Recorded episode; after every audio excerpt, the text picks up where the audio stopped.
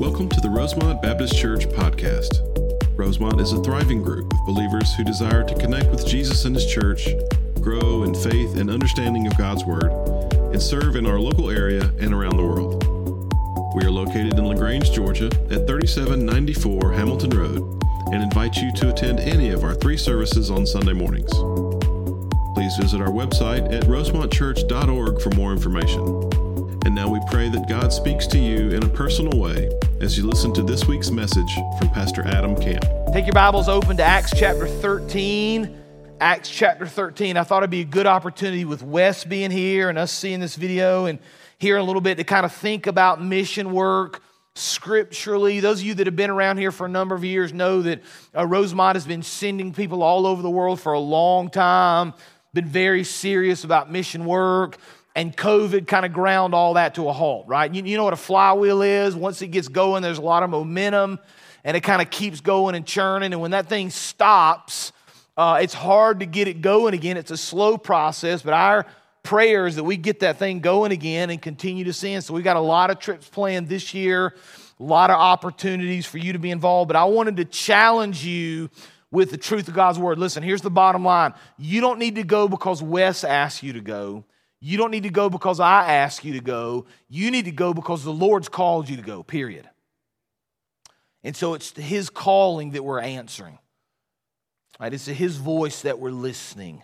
That's the challenge in our lives. But Adam, I don't have this, I don't have the money, I don't have the time. I know, I get it, I get it. Nobody ever does.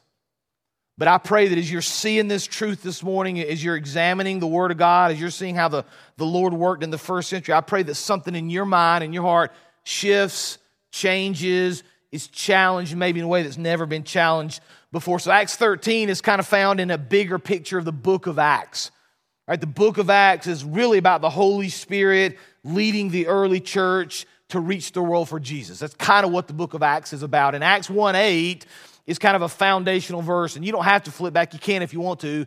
But Acts 1 8 kind of sums up the challenge that Christ gives his followers, but it really gives us a blueprint now as we move forward. So I'm going to read it for you. This is just before Jesus ascends into heaven. He's speaking to his followers. Here's what he says You will receive power when the Holy Spirit comes on you, and you will be my witnesses in Jerusalem and in all Judea and Samaria and to the ends of the earth, right? Jesus says, listen, the Holy Spirit is going to give you this power that really you'll never fully understand this side of eternity. We still don't fully understand it.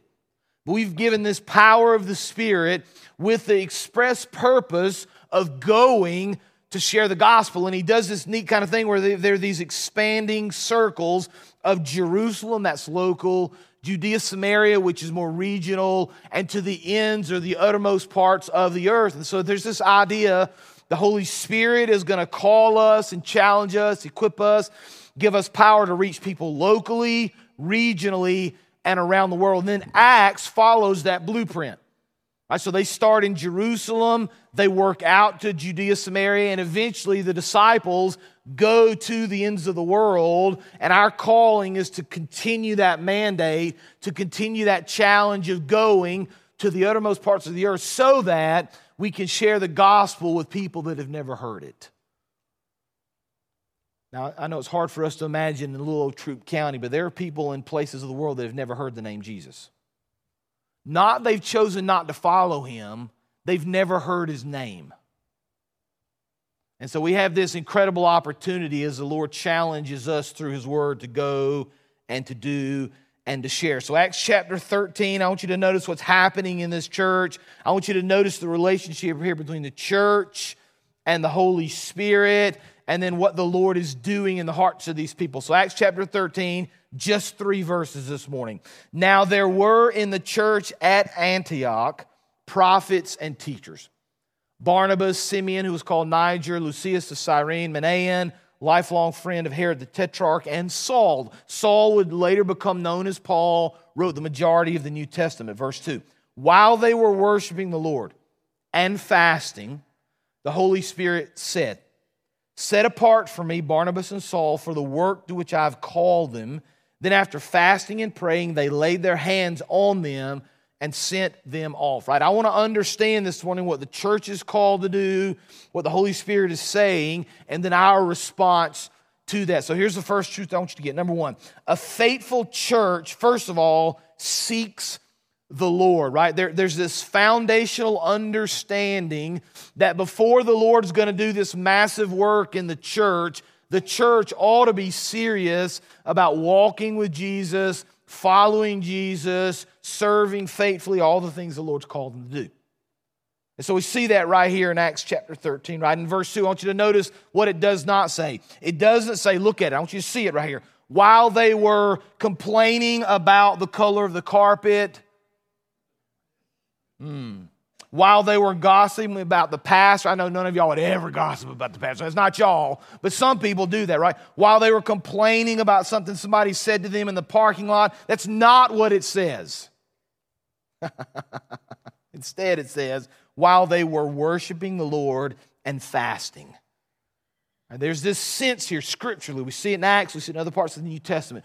When a church is serious about walking with the Lord, when a church is serious about worship and prayer and study and fasting, the Lord always uses that church to do incredible things. If you wonder why the Lord's maybe not using you or not using this group of people, it's probably because they're not willing to let Him use them. The problem is never the Lord, it's always us, it's our hearts.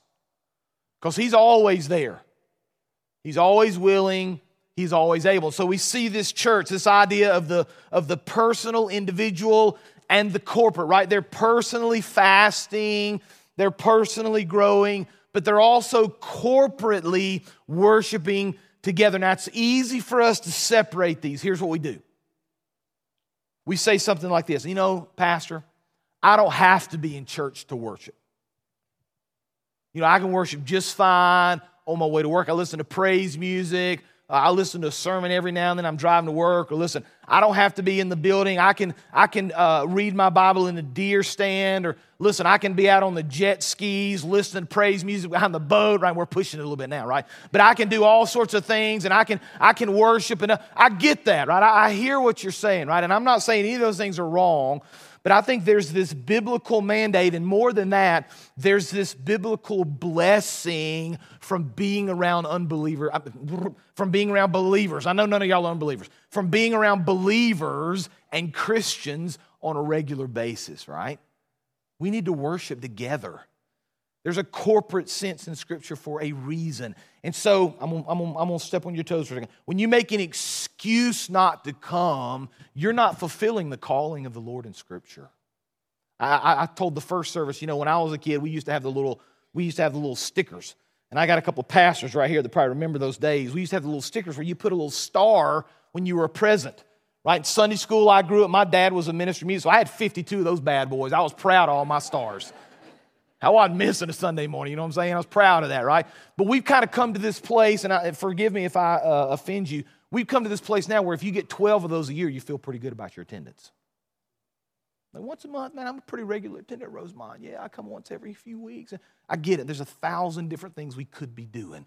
What are we doing to worship and fast and come together as a corporate body of believers to sing and to pray? Because when we do those things, when we're serious about those things, I want you to know something very interesting that happens there in this verse. Verse 2 again, notice, while they were worshiping and fasting, right? While they're serious, while there's this corporate thing and the individual and they're serious about their faith, the Holy Spirit speaks to them. You see that? People are serious about their walk and they're doing the things the Lord has called them to do. The Holy Spirit is going to work. You know, you start studying revivals, and I talked a little bit more in the first service about the Great Awakening. George Whitefield, Jonathan Edwards, Sinners in the Hands of an Angry God. Maybe you've heard that sermon or read it. 1740 ish, you know, you really can kind of date it to the 1720s. And, but thousands of people in the colonies in the 1740s were saved, thousands, tens of thousands. Churches were started all over New England and down into the southern colonies. And a lot of historians would say the really kind of the beginning rumblings of the American Revolution were sometime in the early parts of the 1720s, 1730s, came from this idea of the Great Awakening. And they trace this back to churches, Northampton, Massachusetts, where Jonathan Edwards pastored. I want you to listen to a quote he made uh, concerned about his people. This is in the 1740s. He said the town experienced a degenerate time with dullness of religion. Listen, the young people were addicted to night walking, tavern drinking, and lewd practices. I wonder what he'd say if he saw us today, right? If he saw kind of society today. But he realized there was a problem. And so, guess what? His people started praying. There's your magic wand for revival, right? They started praying and seeking the Lord. And from that, the great awakening, people came to know Christ, and it really changed the face of America and the world. What would happen if our church was serious about worshiping and fasting? What if we were serious about what the Lord was doing in our lives? And you say, I don't, I don't know that I've ever sensed the presence of the Lord working in my life like that. I'm not sure I've ever sensed the Holy Spirit. Maybe you're not dedicating yourself to Him. Maybe you're not spending enough time in prayer, enough time in study, right? What, what are we doing to hear the voice of the Lord? Look at verse 2 again. While they were worshiping the Lord and fasting, the Holy Spirit said, Set apart for me Barnabas and Saul for the work to which I've called them. Here's the second thing, right? A faithful church is serious about faith. Number two, a faithful church is called to action. Right? I've said this before, but Christianity is not a passive sport. Right? It's not good enough for us just to kind of sit and soak. And I know there's a place for that, right? I'm not saying that's always wrong. But if your Christian faith is basically about you coming and listening, that's all you've ever done, you're missing this. Because the Holy, it doesn't say the Holy Spirit called them just to sit around and never do anything. That's not what it says. Instead, they call them to action, call them to do work, right? Call them to go, called them to be involved. Now, the Holy Spirit does a lot of things. There's a lot of things scripturally we can say about the Holy Spirit. I'm going to give you just a real quick list. I don't have time this morning to get into these. I'm happy to talk with you personally about these. But when you start thinking about the Holy Spirit speaking and the Holy Spirit leading, we see that in several different ways. One of the things we see scripturally, kind of foundationally, is that as followers of Jesus, as Christians, the Holy Spirit indwells us. So, Jesus in John chapter 14, talking about the Spirit, said, The world cannot accept him because it neither sees him nor knows him, but you know him, for he lives with you and will be in you. See, as Christians, we have the Holy Spirit living within us. Another truth we see scripturally is that the Holy Spirit testifies with our spirit. Romans 8 16. The Spirit Himself testifies with our spirit that we are God's children. The Bible teaches that the Holy Spirit teaches us. John 14 26. The counselor, the Holy Spirit, whom the Father will send in my name, will teach you all things, remind you of everything I have said to you. The Holy Spirit also convicts us. John 16 8. When He comes, He will convict the world of guilt in regard to sin and righteousness and judgment. And the Holy Spirit gives us peace. John 14, 27. Peace I leave with you, my peace I give to you, not as the world gives, do I give to you. Let not your hearts be troubled, neither let them be afraid. Right? So we, we see this idea that the Spirit leads us, guides us, convicts us, directs us, gives us peace, and calls us to action, right? So there's this real interesting progression. When we're serious about our faith, when a church is serious about worshiping and praying and fasting and gathering together as a body, when we do those things, the Holy Spirit is going to speak to us and the Holy Spirit is going to call us then to action to do some very specific things. Now, now here's where the rubber meets the road, right? Because it's not just about the church at large. I want you to look and see what happens there in verse 3. Then after fasting and praying, they laid their hands on them, this is Barnabas and Saul, and sent them off. So, truth number three a faithful church sins.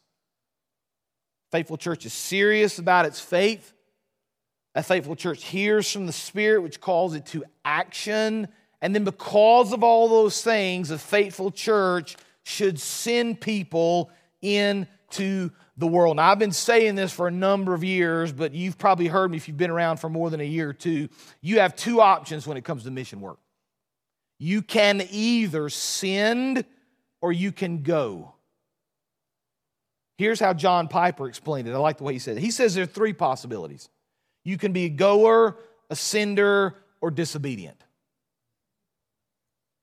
Like, there's really nowhere in Scripture where you get to say, you know, I'm just not really called to go, and I have no real desire to send anybody. I'm just going to kind of sit here and be passive and sit. And so, there's not a place for that in Scripture. Instead, we find churches that are active, seeking, praying, hearing from the Lord, sending, and then people that are called to go. So some of y'all may be sitting here and, and you may sense something in your heart you haven't ever sensed before. And you're like, I hear this sermon and I don't know, maybe, maybe the Lord's calling me to do something. I'm not quite sure what that is. Maybe, maybe the Lord's calling you to do something locally. That, that's a great place to start. Jerusalem. Maybe that's at work tomorrow, right? Maybe that's the gas station on the way home. Maybe that's on the ball field. You fill in the blank. Maybe the Lord's calling you to do something in the context of LaGrange Troup County, the, the Jerusalem, right? That Acts 1 8 model. The Lord's calling you to do something right now. The Holy Spirit is calling you. You should be prepared for action. You should be willing to go to be sent, even if it means just walking across the street to witness to your neighbor. Now, the next step beyond that is maybe the Lord's calling you kind of short term mission work. I've met a lot of missionaries, and I know Wes has as well, and some of you have over the years, and so many of them tell me that it's the short term mission trip that really kind of starts the process of the long term calling in a person's life. So that short term trip matters. It gives you an opportunity to see some things, to experience some things, to be challenged spiritually in ways, to be really stretched, right, in ways that are not real comfortable, let's be very honest, but are good for you spiritually. And so this church provides you a lot of different opportunities. In fact, we've given you the option. If you take the little card at some point this morning in front of you and scan that code, I know you think that's just for our guests, and it is, but it's for us as well, the people that have been here for a number of years, because it takes you to a Linktree with several different things you can choose from. And there's a little button that says 2023 Mission Trip Interest Form. Just click that button, fill the form out, somebody will contact you. Just gives you an opportunity say, I'm, I'm not necessarily signing up for this yet, I'm just thinking about it. I'm I'm praying about it. What would the Lord do in my life if I were willing to go? And then there's this long term option, right? And we've had the privilege over the last several years to, to, to send out several people long term mission work, some that are still on the field, that say, I'm willing to sell everything I own. I'm willing to go and move to wherever the Lord calls me, and I plan on living there until He brings me home so that I can share the gospel with Jesus Christ. Here, here's the bottom line for us. Listen, church we need to be willing to listen to what the Spirit calls us to do and then do it. Even if it's not easy, even if it's not comfortable, even if it's something we've never done before. When the Lord speaks, we listen. When He calls, we go. There is a lost and dying world. There are billions of people on this planet currently, if they die right now, are going to live eternally separated from the Lord. Right? We can't reach them all, but you sure can reach one of them, can't you? You sure can be willing to go and to share and to do. So, what's the Lord calling you to do? And how is He going to use you to accomplish His purposes? Let's pray. We thank you again, Lord, for the opportunity of, of sharing, of hearing, of being challenged this morning, Father. We, we thank you for what you're doing in this church so many baptisms these last few months, Father. We just are so grateful. We praise your name, Father. We give you all the praise and the honor and the glory for these adults and for these children, for these students to give their hearts and their life to Christ, Father. We praise your name for that. We praise your name for the opportunities you've given us to reach this community and, and this world. And so I, I pray, Lord, that, that the scripture we've studied this morning has been challenging to us I pray it's been encouraging to us. I pray, Father, that it would lead us to this place of radical obedience. Even if we don't fully understand what you want us to do, Father, we know that there's a call, we know there's a purpose, we know we've been sent, and Father, we need to move to action. And so stir the hearts of these people to maybe to do something they've never done before, to be challenged in their walk, challenged in their faith. Father, you do great work. Use us to accomplish your purposes. And we'll give you the praise and the honor and the glory. In Jesus' name we pray.